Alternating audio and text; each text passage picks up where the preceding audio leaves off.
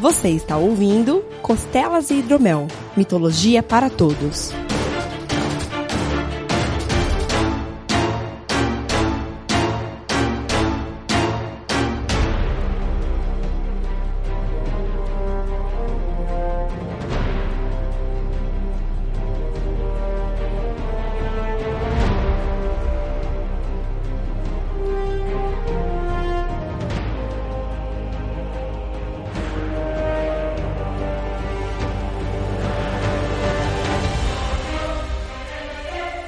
Saudações mitológicas, meus caros. Bem-vindos a mais um Costelas e Hidromel, o seu programa sobre mitologia. Eu sou o Guilherme Fertamati e nessa vida de circo tem gente que descabela o palhaço, mas eu prefiro pentear a foca. Meu Deus.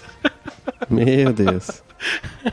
Tá bom. Eu sou Renato Seveniani e infelizmente não será hoje que descobriremos por que que os esquimós dão beijo com o nariz. Ah, Boa. É verdade. Se eles não usassem os dedos pra apertar a mão, talvez eu entendesse, né? A minha sugestão é que é tão frio aquela merda que a única parte descoberta do corpo é o nariz. Acho justo também. A minha é que eles comem um monte de carne de foca quase crua e gordura que o hálito deve ser filho da puta, então você vai pelo nariz. ok. Vamos pra pauta antes que a gente descambe pro lugar errado aqui. Exato. Mas então, hoje, como a gente já deu a entender aqui, a gente vai falar de um povo que não deve ser chamado de esquimó, pois é uma ofensa, e sim Uhum. de inuit. Que também eles não gostam muito porque eles não são só inuites, eles são outras duas coisas. Então fica ali um impasse. É muita generalização, entendeu? Sim, sim, sim. Fala, sei lá, o povo do norte, aqueles atrás da muralha, sei lá qual que é o nome que eles vão querer. É igual se chamar todos os, vamos dizer assim, asiáticos de japa. Hum. Sendo que o cara, tipo, se ele for chinês, você vai chamar ele de japa assim mesmo. Se o cara for coreano, você vai chamar ele de japa. É a mesma coisa o conceito de chamar todo mundo de inuit. É, então. É interessante que inuit vem da palavra inuktitu, que significa o povo. Sim. De certa forma, não devia ser ofensivo pra ninguém, né? É. Mas eles são, obviamente, população das regiões do Ártico, Uhum. Canadá, Alasca, as ilhas do norte e tudo mais. É, Islândia, Terra Verde que não é verde. Exato, né? Chamar de Greenland é muito cruel, É, é porque ela era a terra prometida, por isso que ela chama Greenland. né? É engraçado porque a gente sempre fala Inuit e, na verdade, isso a gente nunca sabe que é o plural. É. Na verdade, quando você encontra um, ele é um Inuk. Uhum,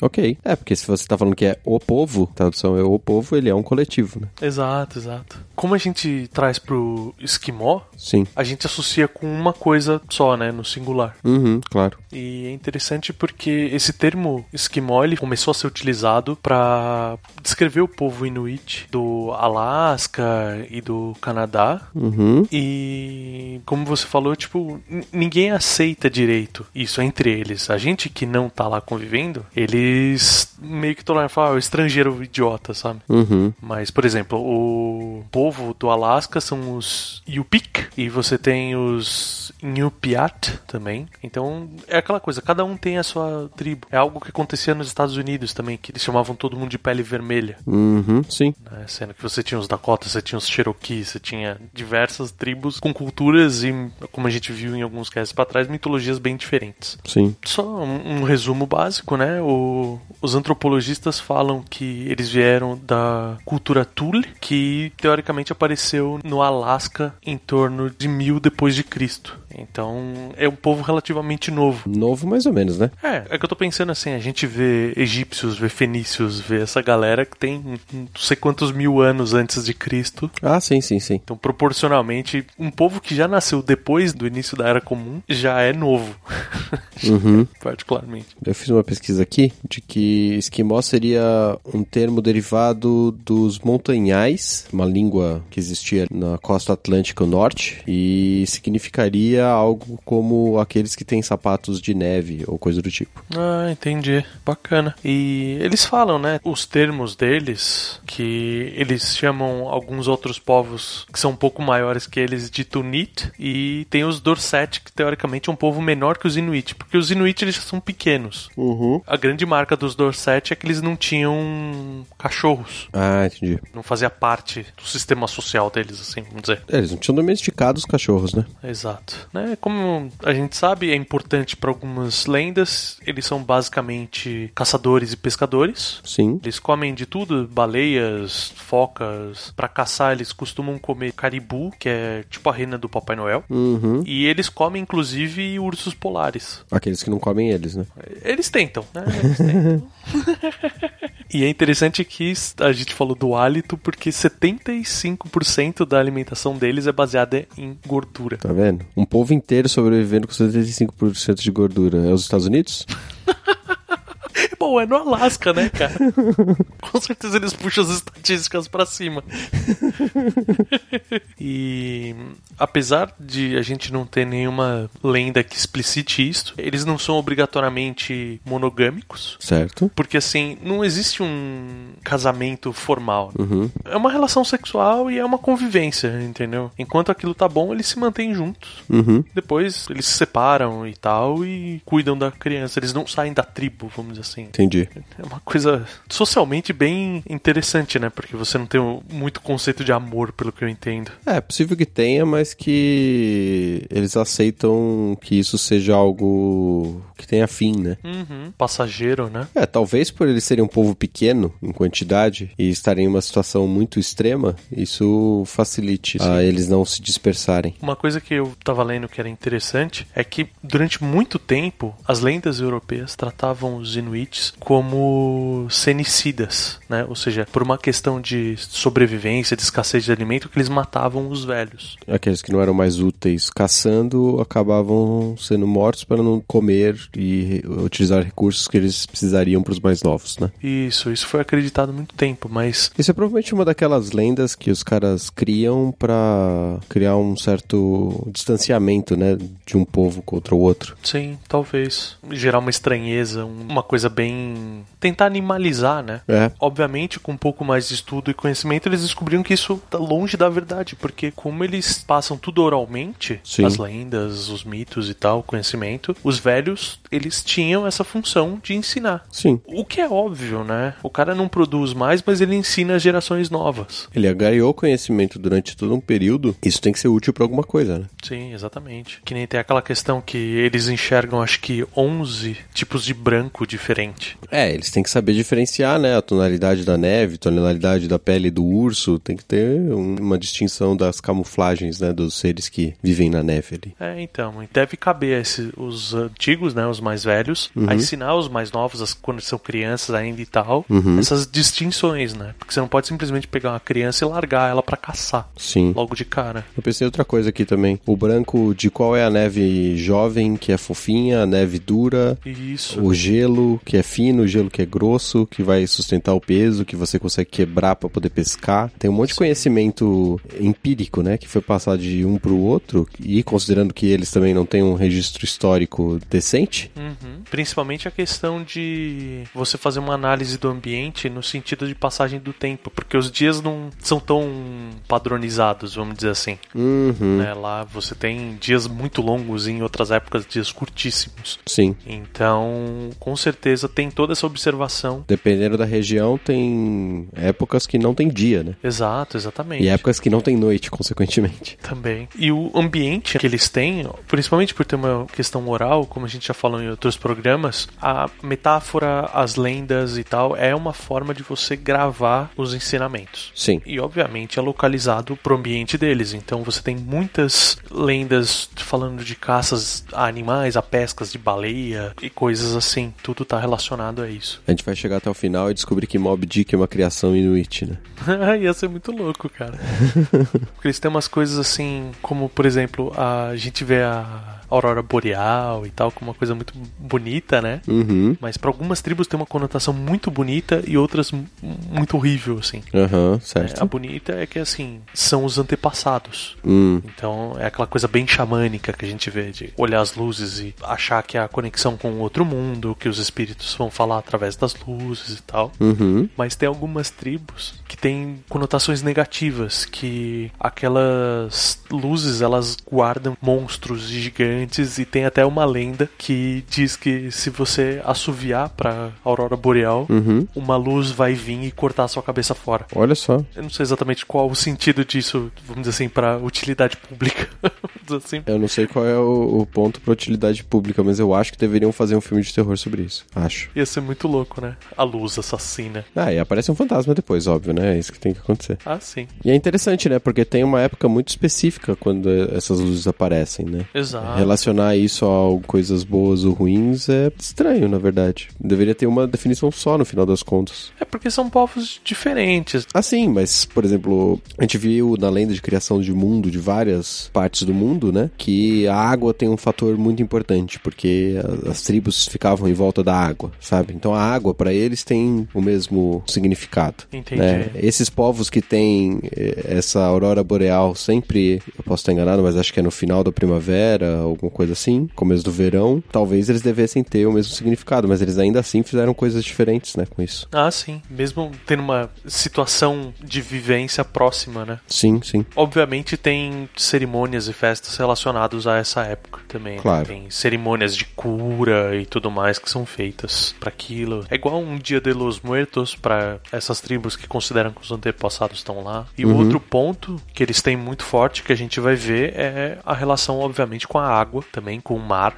E isso eu achei muito legal, porque assim, se eu tivesse que chutar que alguém acertou fisicamente onde é o inferno, foram eles. Porque o inferno não é um local paralelo, não é um vazio, não é um, um outro lugar debaixo da terra. É a própria terra deles. O fundo do mar. É simplesmente o fundo do mar. Ah, que legal. Muito bom, hein? É, então eles têm esse costume de quando a- o Inuit morre, tem toda a cerimônia e, como eles obviamente não enterram, eles colocam pesos no sepultamento e jogam no mar. Porque o. Vamos dizer assim, a maior deusa deles é a deusa da morte, o que é muito interessante porque ela criou várias coisas, mas ela passou a ser a deusa da morte. A gente vai falar dela em breve. Uhum. Quando você morre, seu corpo é entregue pra ela. Entendi. É uma coisa muito interessante porque você não tem muita variação de landscape.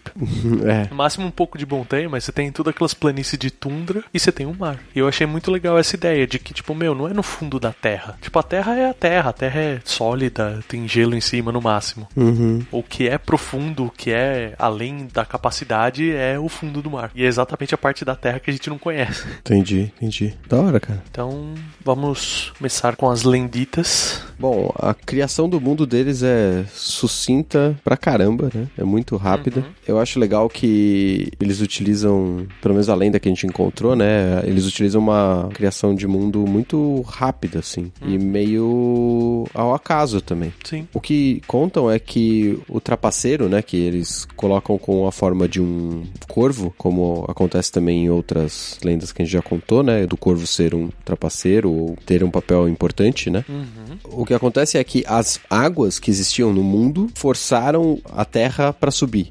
E quando essa terra subiu, o corvo foi ágil e, e pegou um pedaço de terra e prendeu ele com o bico. Ah, é legal. Então ele pegou esse, esse pedaço de terra que o mar jogou pra cima, né? Ou empurrou pra cima e colocou ele em um lugar. E a partir daquele momento existia um pedaço fixo de terra sobre o mar.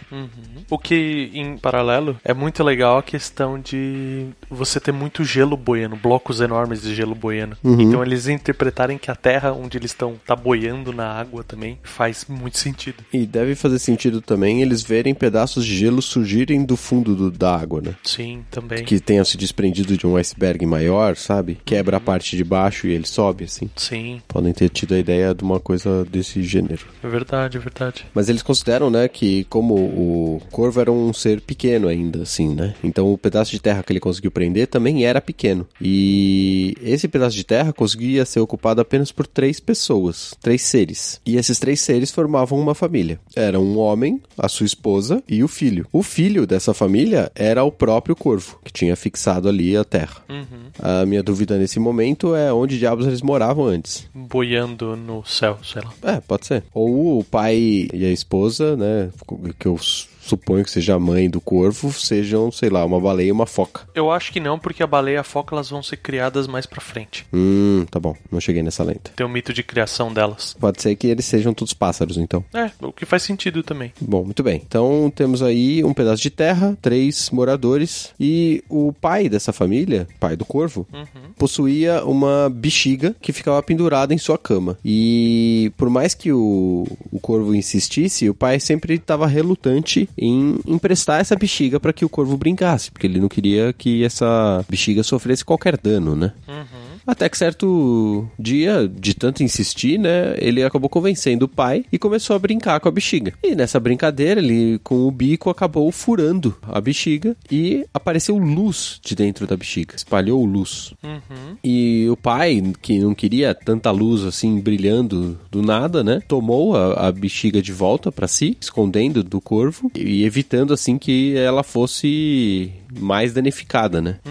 E a partir desse momento passou o mundo a existir, né? Um pedaço de terra e existir também o dia e a noite, né? Porque a gente tinha um momento em que havia luz saindo dessa bexiga e outros momentos que o pai evitava que essa luz saísse, né? Uhum. O que é legal, mas assim, não explica quase nada sobre a criação do mundo em si, porque existia algo antes, né? É, mas por exemplo, eu vi uma outra lenda que é particular do Greenland, Uhum. que você tem uma época do ano que é mais verde e tal. Tem essa história do corvo e tudo mais. E ela não acaba nesse ponto. Ela tem um, um trechinho depois que ela fala um pouco mais da criação, que ela segue com o corvo criou um- uma planta, tava passando por essa terra e ele bicou ela, depois de ter juntado outros fragmentos para aumentar, bicou ela e nasceu uma planta dali. E dessa planta, do fruto dela nasce um homem. Ok. Aí o corvo vai lá conversar com o homem e o homem fala que tá com fome, que precisa comer e tal. Então o corvo ronda e teoricamente busca em outros mundos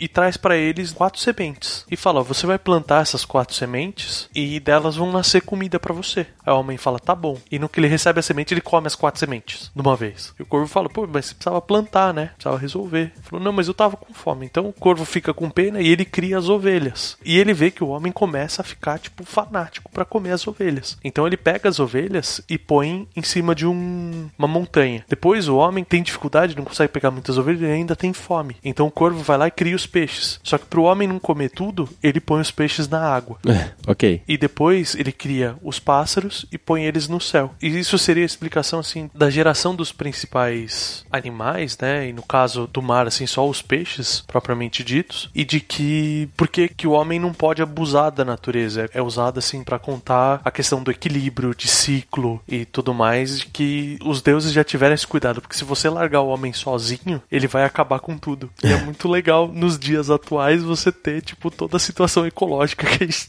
tem. tá ligado? sim, sim. Na fora que eles deviam estar considerando na hora de criar uma lenda dessa que você não podia simplesmente ir lá um dia e caçar todas as focas. Sim, Porque aí você não teria mais focas, né? exato, exato. E aí no futuro você não teria mais comida. É, você não podia ir e acabar com um rebanho de ovelhas que tava na montanha, por exemplo. Uhum. Então é legal, assim, que como a gente falou, a questão dos ensinamentos e tal, é uma história bonitinha e que dá essa informação que é super importante pra subsistência da tribo inteira. Justo. Bacana, bacana. Aí a gente colocou, né, o corvo como um dos principais deuses aí, entidades, né, para a criação desse mundo. A gente tem uma deusa que é muito importante e é considerada um- a mais importante, né, que seria a Sedna ou Sana, depende aí como que é a pronúncia correta, que ela seria a deusa dos mares e dos animais marinhos. Sim. E aqui é interessante, animais marinhos eles consideram os mamíferos marinhos. Assim, todos eles, né? Baleias, focas, peixes, todos os animais marinhos. É, então, é que teoricamente quem controla os peixes propriamente dito é o corvo. Ela controla só os mamíferos marinhos. Tá, isso não faz sentido, mas tudo bem. É mitologia, né, cara? Tem coisa que sim- simplesmente acata, assim. Ela é conhecida como a Mãe dos Mares ou a Senhora dos Mares, né?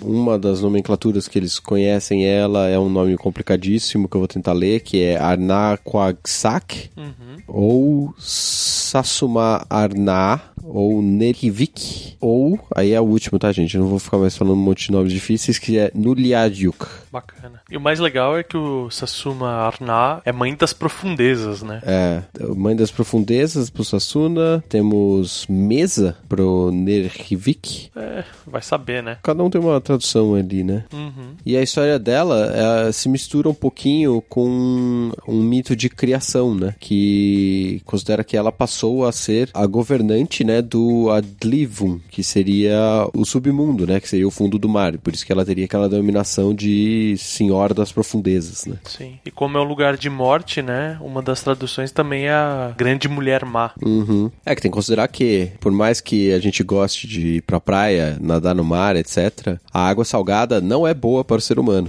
Sim. A gente morre desidratado e a gente morre afogado também no mar. É um conceito que eu acho muito style, cara. Uhum. Que é você tomar um monte de água e morrer desidratado porque você tá tomando água.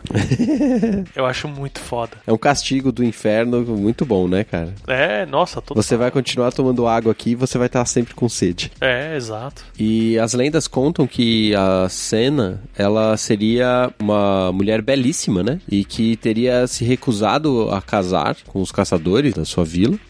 E o pai dela prometeu, né, a mão dela para um caçador em troca de peixe. Seria o dote dela ali, seria peixe.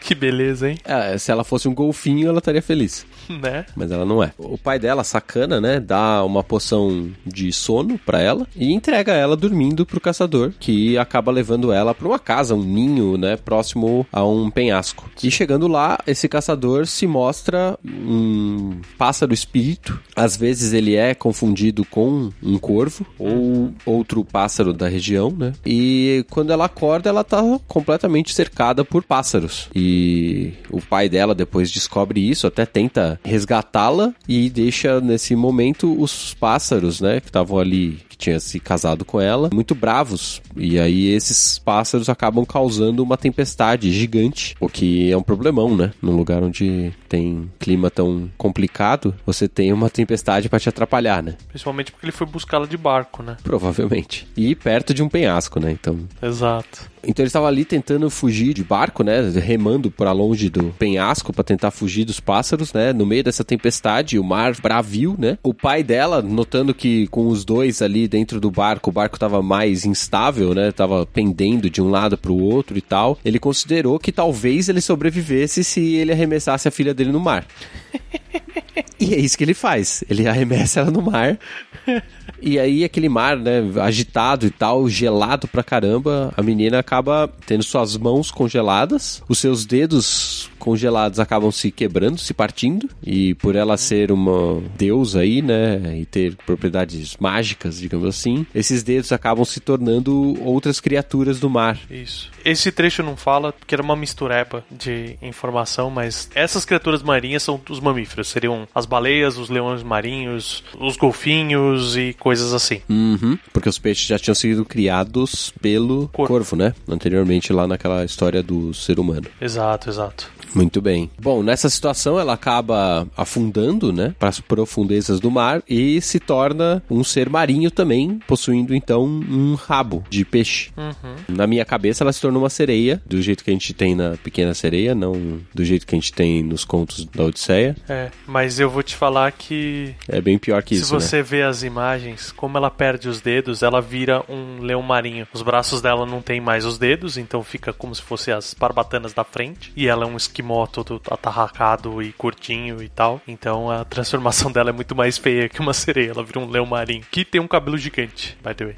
Ah, as imagens que eu tô procurando aqui, ela é uma sereia, cara. Ah, é? No meu livro tem várias imagens dela. É, é que devem ser ilustrações de fãs, digamos assim, né? De pessoas que leram a lenda. É, eu acho que é pra deixar bonitinho. E assim, a gente tá considerando que na hora que ela fundou, ela não, não aconteceu outras coisas com ela também, né? É, então. Mas enfim. Bom, uma outra versão dessa lenda contaria que ela não ficou satisfeita com os pretendentes que o seu pai queria que ela se casasse e ela acaba se casando com um cachorro. O pai dela, obviamente, fica bravo com isso, né? Porque é esquisito demais. E acaba, obviamente, jogando ela no mar. E quando ela tenta voltar, né, pro barco, né? Que ele tá navegando ali, ele acaba cortando os dedos dela. Caralho. Os dedos dela acabam se tornando esses animais marinhos que a gente comentou, né? As focas, leões marinhos, etc. E ela se torna uma grande deusa dos mares. E quando ela fica brava, os xamãs né, dessas tribos inuit navegam pra lavar e pentear os cabelos da deusa. Não sei como eles fazem isso, eles catam um pente e passa no, no mar. Equipamento de ritual xamânico: shampoo, condicionador, escova de vários tamanhos. Eles estão jogando shampoo e condicionador no mar, matando um monte de peixe e a deusa calma, né? Exato. Exato. E eu tinha visto que ela tinha de soltar os animais e tal. Aham. Uma relação da criação dos outros povos, porque eles falam que ela acaba engravidando do cachorro antes de ser jogada no mar. Certo. E da relação dela com o cachorro nascem todos os povos diferentes que vão pro sul porque eles não aguentam o frio. Tá, tá bom. Não gosto. Não sei em que época foi escrito. Eu acho que esses caras estavam de sacanagem. Essa segunda parte aí, eu acho que eles estavam de sacanagem. Talvez, cara, mas é, é bizarro, né, cara? Ela tem um filho com um cachorro, assim. Isso não é bizarro perante mitologia, né? Que a gente já falou um monte daqui, né? Sim. Sr. Locke, estamos falando de você. Exato, exato. Mas é estranho nascerem os outros povos e, e, sei lá, eles acharem que isso é ok, sabe? Dentro da mitologia deles. Parece estranho demais pra mim. Uhum, É. Pra mim é modernoso demais você saber da existência de outros povos. na época em que mitologia é criada. Uhum, pode ser. Uma coisa, é você tá falando dos gregos que navegavam à torta direita e conheceram povos pra caraca, ou os asiáticos que vi- viram povos diferentes. Uhum, Agora, tipo, meu, pra mim os inuits eles estão tão presos ali que não faz muito sentido. sim, sim. Pra mim é uma, uma adequação moderna, naquele questão assim de você quer que a sua mitologia explique um mundo que é muito maior do que era na época que ela foi criada. A Uhum, mitologia original ela é criada por um espaço físico mesmo limitadíssimo daquele povo. Sim, e de repente, verdade. por causa de tecnologia, visitas, expansão de conhecimento, você descobre que o mundo é um lugar muito maior e de repente a sua religião, a sua mitologia precisa se adequar a isso sim, sim. de certa forma, eu, eu acho legal, assim, e ao mesmo tempo bizarro. Uhum, Como eles têm criaturas que são mix de animais, sim. tem alguns monstros que são mix de animais, tipo, principalmente algum animal terrestre misturado com algum animal marinho. Uhum. Um lobo baleia orca, por exemplo, é uma criatura super famosa que eles têm. Da hora. É animal os desenhos. Pra mim, eles teriam um outro tipo de filho, entendeu? O cachorro com ela. Sim, sim. Pra mim seria mais sentido nascer um lobisomem do que nascer, sei lá, um povo caucasiano. sim, sim. Mas bacana, bacana, cara, a história. E como a gente tá conversando aqui, teria várias criaturas pra escolher, mas eu peguei uma que tem uma lenda bem bacana com uma questão de ensinamento forte também, que eu vou falar dos Igirat, Legal. que eles são metamorfos, Uhum. eles são espíritos da terra que eles podem se transformar em qualquer animal do Ártico pra se disfarçar. Certo. Então a maior parte deles toma o formato dos animais, mas alguns conseguem se transformar em humanos. E a única coisa que entrega um girate ser um girate Uhum. é que ele mantém os olhos vermelhos. Ah, igual o Ifrit? É tipo o Ifrit. Legal. É verdade, eu não tinha lembrado disso, O nome é até parecido. né? Então assim, falam de animais e tal, e eu consigo imaginar de onde vem isso, que dependendo do ângulo da luz, você pega um animal que enxerga no escuro, Uhum. por exemplo, um pássaro, alguma coisa, o olho brilha de outra cor. É O olho laser dos gatos. Exato, exatamente. Muito bom. Deve vir daí essa ideia de uma criatura com um olho vermelho. Em muitas lendas, eles são tratados como criaturas malvadas, maliciosas, sacanas. Uhum. O Jirate normalmente ele trapaceia ou maltrata caçadores ou viajantes que estão sozinhos. Sim. Tem uma outra lenda que cabe num outro momento, mas dá pra imaginar a situação que ele vai mudando pra todos os membros da família daquele cara pra enlouquecer ele. Que tenso. É, então. Mas tem todo um, um conceito de que eles não são o tempo inteiro malvados. Uhum. Eles têm essas brincadeiras de mau gosto, né? Eles têm esse lado sádico, vamos dizer assim, mas que muitas vezes esses seres eles têm informações preciosas e eles têm algum algum nível de magia, além da transformação deles.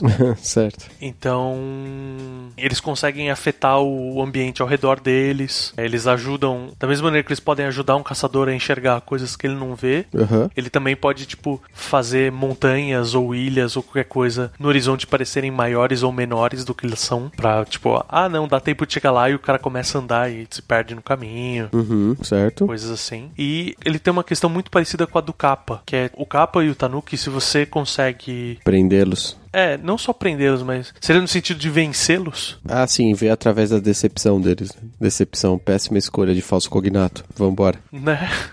Através Subterfúgio. Da enganação- do subterfúgio, da ilusão deles, eles te ajudam. E a mesma coisa vale para os girates, Uhum. que eles dão alguma informação importante. É, um pouco fada também, né? É um pouco fada. E aqui tem uma coisa muito Doctor Who, que é depois que você encontrou com o Girate, você pode até guardar a informação importante que ele te deu, mas você rapidamente esquece que encontrou com ele. Ah, entendi. Então a única maneira de ter um registro dele são pessoas que tipo tiveram um encontro e rapidamente saíram correndo para contar o que tinha acontecido. Tá bom. Porque não é imediato, assim. E é legal porque no Doctor Who tem um, um alienígena que, tipo, quando você tá olhando pra ele, Uhum. você vê ele. Assim que ele sai do seu campo de visão, você esquece. Sim. Então eles fazem assim, toda vez que você vê esse alienígena, eles se marcam com uma caneta. E tem uma cena animal que o Doctor ele dá uma piscada e ele tá coberto de marcas das vezes que ele viu. Então, tipo, ele perdeu uma memória muito gigante, sabe? Aham. É um episódio bem legal, bem legal. E eles falam, né, que se você encontrar com o Girate e conseguir a informação, meu, sai correndo e conta pro máximo de pessoas possíveis. É assim que você vai conseguir se manter. Ok. Se estivesse muito longe de casa, até o tempo que você correr já era, né? Já era, você não sabe por que que você tá correndo. Mas tem uma lenda muito legal que fala dessa questão do poder deles e da capacidade de ajudar. É um, um esquimó que ele começa essa lenda, ele era maltratado pela mãe. Ele era cego. Ok. E a mãe dele mantinha ele preso e alimentado com carne de cachorro só, enquanto ela e a filha comiam bem todos os dias. E o mais esquisito é que ele sempre tinha enxergado, enxergou a vida inteira, ele era um caçador exímio. Uhum. E o pai dele tinha morrido durante uma caça para salvar ele. Certo. E no outro dia, depois disso, ele acordou cego. Só que o que acontece? Quando ele tava indo embora, que o pai dele tinha falecido, ele viu um ganso no lago. Ganso, pato, é algum pássaro desse tipo. Eu não sei qual que é o do Ártico que eles têm lá. Sim. Mas ele viu e ele reparou o brilho vermelho nos olhos. E ele ia voltar no dia seguinte pra averiguar, só que ele acordou cego. E por motivos óbvios, ele esqueceu dessa informação, né? Porque a gente já sabe que a ave é um girate pelos olhos. Sim. Então ele esqueceu. Ele não contou pra ninguém, ele esqueceu disso quando ele acordou no outro dia. Só que ele lembrava que ele tinha que pegar alguma coisa no lago. Certo. E o tempo foi passando, ele foi sendo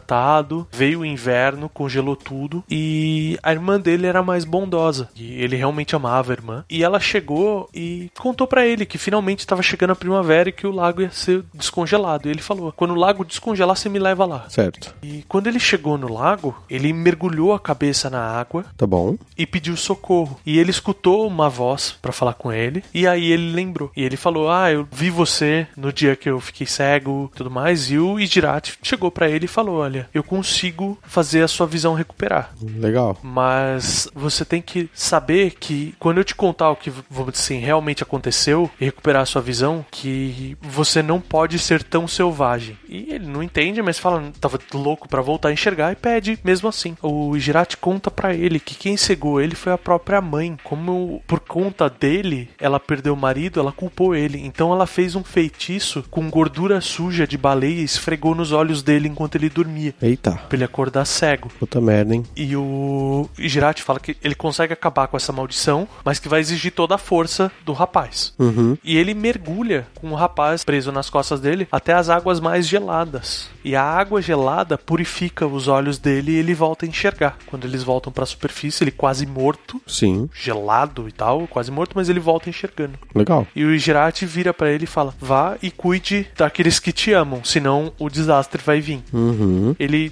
obviamente Faz merda. faz merda, né? Ele volta puto, volta enxergando e a mãe dele fala: Nossa, você voltou a enxergar. Ele fala: É, e você vai me alimentar com carne de cachorro agora? E a mãe fica toda amedrontada, mas ele não faz nada. Ele espera e um dia eles estão caçando baleia. Uhum. E pra não ser puxado pela baleia, a corda fica presa no barco e a outra ponta no arpão que eles lançam na baleia. Certo. E o que acontece? Ele joga o arpão, comemoração, ele pega a primeira baleia, a irmã comemora, todo mundo fica feliz e a mãe continua não aguentando a presença do filho e fala que vai conseguir caçar uma baleia maior que a dele. Uhum. Ele obviamente escolhe a baleia mais monstruosa que tem, mostra pra mãe Uhum. e fala: é aquela. Se você conseguir pegar aquela, eu passo a considerar que você é melhor que eu. Uhum. A mãe vai toda feliz, só que o que, que ele faz? Ele amarra na própria mãe a corda, em vez de amarrar no barco. Que beleza. E a mãe, obviamente, lança o arpão e é puxada pras profundezas. Uhum. O que acontece? A mãe se afoga. E é legal porque ela tinha tanto ódio do filho que na hora que ela se afoga, ela se transforma num narval, que é aquela baleia com chifre, Certo. Aham. sabe? Que tem um narizão de osso, assim, é tipo um peixe-espada, só que é uma baleia. Sim, sim. E é legal porque fala que as tranças dela se entrelaçam e congelam naquele formato. Por isso que ele tem aquele jeito meio espiralzinho, parece uma trança mesmo. Sim. Aham. E ela volta nadando com toda a fúria dela pra atravessar o filho com isso. Só que em vez de atravessar o filho, ela atravessa a filha. Ai. E os dois, ela fica presa no mar e ele fica sozinho na terra. E a menina, que era inocente, que amava efetivamente os dois, acaba morrendo. Eita.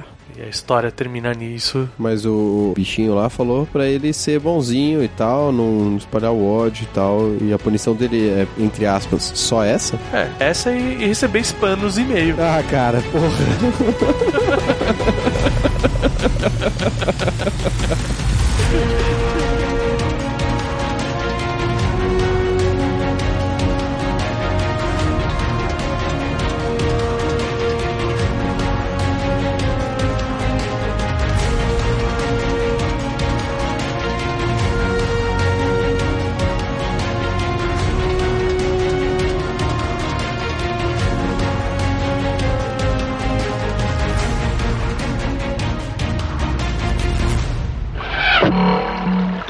Message for you, son.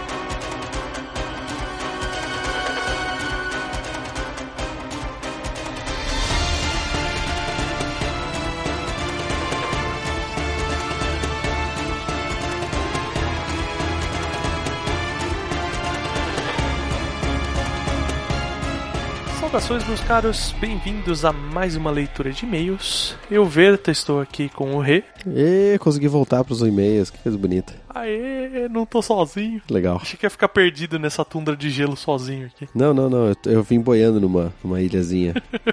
E se você quiser entrar em contato conosco, o jeito mais fácil, como sempre, é deixar seu comentário. Pode ser no post do Deviante ou no post do próprio Meia Lua. Uhum. A gente sempre olha pra eles, responde. Sim, você pode mandar e-mail também no contato arroba meialuaprafrentesoco.com. Ou usar as redes sociais também. Sim, a gente vai interagir pela rede social, mas provavelmente a gente não vai ler nessa, nessa sessão aqui. Só se for algo muito complexo. Aí a gente deixa anotado que precisa vir pra cá também. Exatamente, exatamente. Sem mais delongas, eu vou começar aqui com o único comentário do Deviante. Que é do Felipe, e ele fala: Parabéns, pessoal, mais um excelente cast. O trabalho de vocês é excelente. Tanto que de todos os podcasts que comecei a escutar, quando já haviam vários episódios lançados, esse é o único que eu escuto desde o primeiro.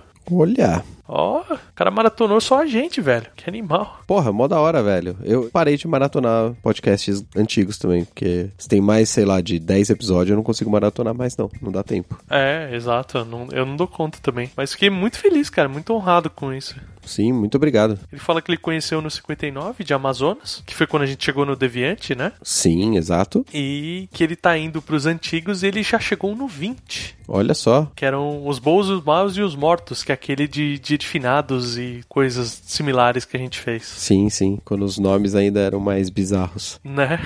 Tem gente que sente falta dos nomes bizarros. É, mas eu, eu concordei com as pessoas que falaram que era melhor ser mais explícito nos nomes. É melhor na busca também, né? Se as pessoas estão buscando conteúdo sobre aquilo, eles acham mais fácil. Exato, exatamente. Eu gostaria de que fosse possível colocar os dois nomes, assim, mas é muito grande, o WordPress não gosta, o Google não gosta, então fica ruim. A gente ia chamar esse do que? De L'Oreal dos Mares? Pode ser, pode ser. Esse ficaria bom, L'Oreal dos Mares. L'Oreal dos Mares ia ser louco. Mas é isso, cara. Muito obrigado, Felipe. Valeu mesmo, valeu mesmo. Se você tiver qualquer comentário dos podcasts antigos, posta no, no post mais recente que a gente lê também, tá? Exato, exato. Isso vale pra todo mundo. Sim. A dica. Vocês querem falar de assuntos mais antigos? Não se acanhem. Podem falar de outros episódios. Exato. A gente só fala pra colocar no mais novo porque é mais fácil da gente encontrar a informação. Sim, não chega muitas notificações e tal. Se algum de vocês que escuta tem site ou trabalha com o site, vocês vão entender o que a gente tá falando. Exato, exatamente. Pessoal do Deviante, comentem mais. Sentimos saudades de vocês. Por favor, por favor. Mas já que o pessoal do Deviante não comentou, a gente vai pro pessoal que comentou lá no site do Meia Lua. Exato. Primeira aqui comentando foi a Daniela. Ela começa assim: gente, adorei esse episódio. Só fiquei triste quando disseram que não ganhou nada com esse trabalho tão bem feito.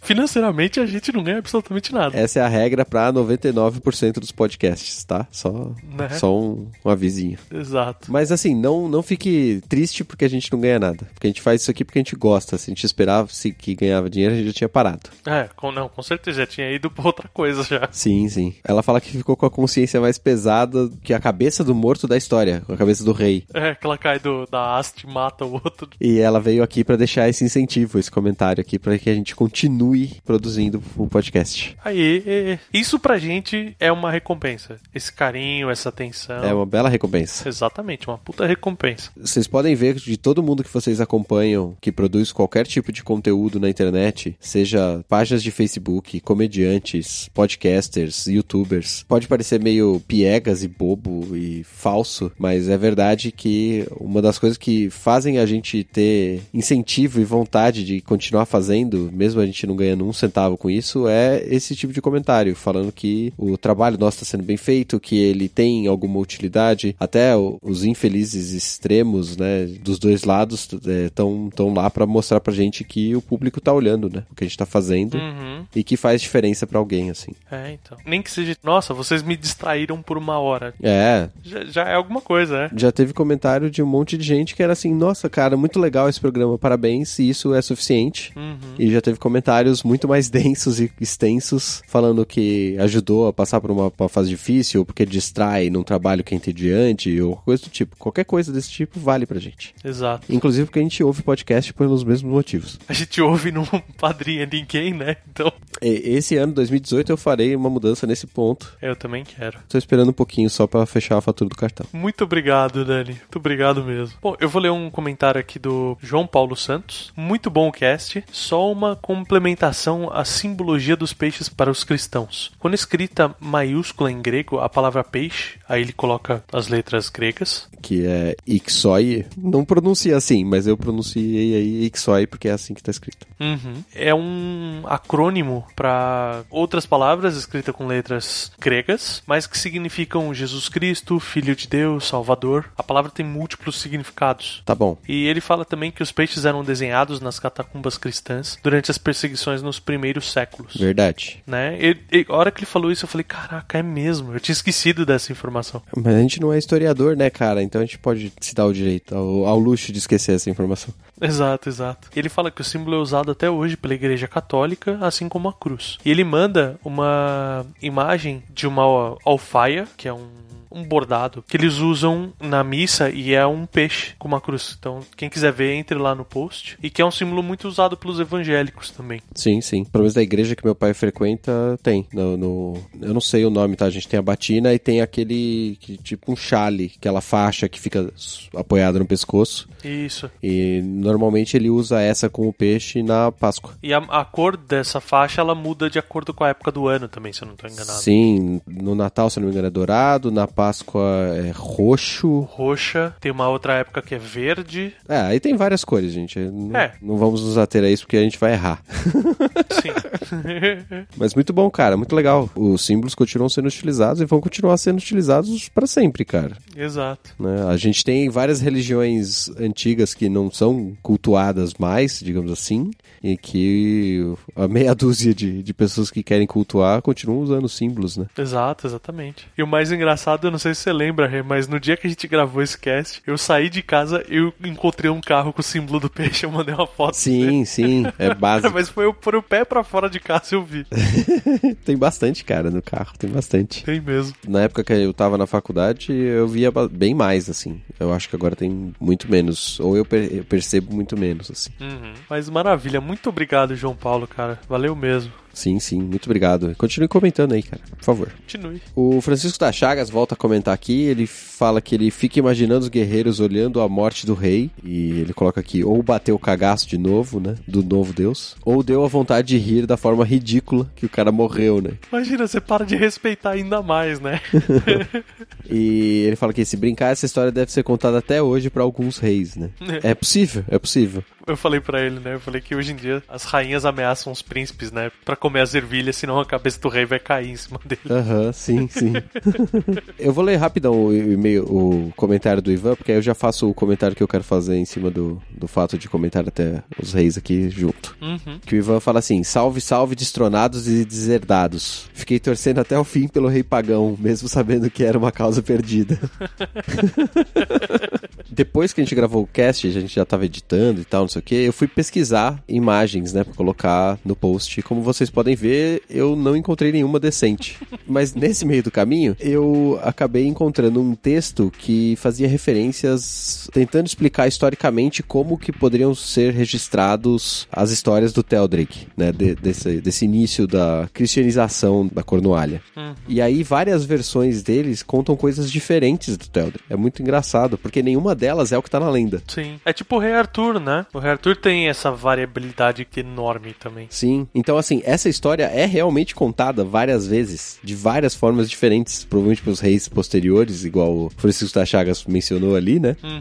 E cada vez que essa história é contada, ela é uma coisa diferente. E não tem registro histórico suficiente pra poder definir qual delas é. A única coisa que parece ser meio consensual assim é de que realmente esse, esse rei permitiu a entrada dos primeiros evangelizadores ali na, uhum. Uhum. da Cornualha, de, de bom grado, assim, é, que ele teria realmente se arrependido disso e na segunda leva, ou terceira, ou qualquer coisa do tipo, e que teria matado a galera. A- Às vezes eles falam que é, eles deixou a galera da segunda leva viver e matou a da primeira, e outras ele fala que ele matou a da segunda e deixou a da primeira Entendi. né? Depende de qual é a versão, assim. Mas que ele realmente foi o o carrasco, digamos assim, da, desse início de evangelização da, da Cornualha ali. É bem legal pesquisar esse ponto. Tem muitas, muitas versões diferentes. Tanto que o livro fonte que a gente usou nesse cast, Uhum. ele tinha um comentário in- interessante, porque ele tem várias lendas celtas de- das regiões diferentes. Sim. E ele tem um trecho, trecho introdutório. E no trecho introdutório ele, que ele fala da Cornualha, Uhum. ele comenta exatamente disso. Que só tem uma lenda, dentre aquelas mostradas, que tem algum registro histórico um pouco mais formalizado. O resto, todas têm discrepâncias absurdas, assim. Sim, E ó, a do Teldrick tá entre essas que tem uma discrepância absurda. sim. E a do Teldrig não é nem no, no quesito ter versões diferentes da lenda. É ter versões diferentes do suposto relato histórico. Exato, O exatamente. que é ainda pior, né? assim. Porque ter várias versões da lenda é normal, cara. Você tá contando uma lenda, ela é uma história, você muda ela do jeito que você quiser. Uhum. Mas quando você tá tentando mudar a história em si, aí é complicado, né? Muito legal, muito legal mesmo. Então, obrigado, Ivan. Obrigado, Francisco, pelos seus comentários. Vou fechar aqui com um comentário do Tô Desistindo. Uhum. E ele fala que nego, quando pira na novinha, vira um belo de um banana. que os reis se salvam, como é que pode? Eu poderia fazer vários comentários que não, não passariam na edição, eu vou poupar o nosso tempo de edição aqui. Exato. Mas tem um bem leve lá nos comentários, pra quem quiser ver. Bom, então é isso, meus queridos. Ficamos por aqui hoje. Uhum. Deixem seus comentários, porque esse é o, é o pagamento que a gente tem. Sim. Comentem, venham conversar com a gente. E não se acanhem, falem de episódios antigos. Querem falar do primeiro episódio? Podem falar. Não, não, não, não, não. Deixa o primeiro. Do, do primeiro ao sexto, deixa lá, gente. Não precisa vir comentar, não. A gente sabe que é uma merda. Sim, mas a história é legal, cara. Eu nunca esqueço de um pé transando com o outro. a velha saga do podcaster de querer fazer remake dos primeiros episódios e nunca fazer. Exato, exato. De certa forma, eu acho que ia ficar interessante nesse caso. Sim, sim. Só, só não ligue pra edição, o conteúdo é bom. Mas eu acho assim, até se a gente pegar, por exemplo, o primeiro episódio que ele tem três é, lendas de origem, Uhum. daria pra fazer um programa pra cada lenda de origem. Porque hoje em dia a gente tem mais conhecimento do que a gente tinha naquela época. Sim, mas a gente não vai fazer, gente. Desculpa. Não, Não vai rolar. a gente olha pra frente. Ficou olhando pra trás. Beleza? Então, gente, um beijão pra vocês. Tchau.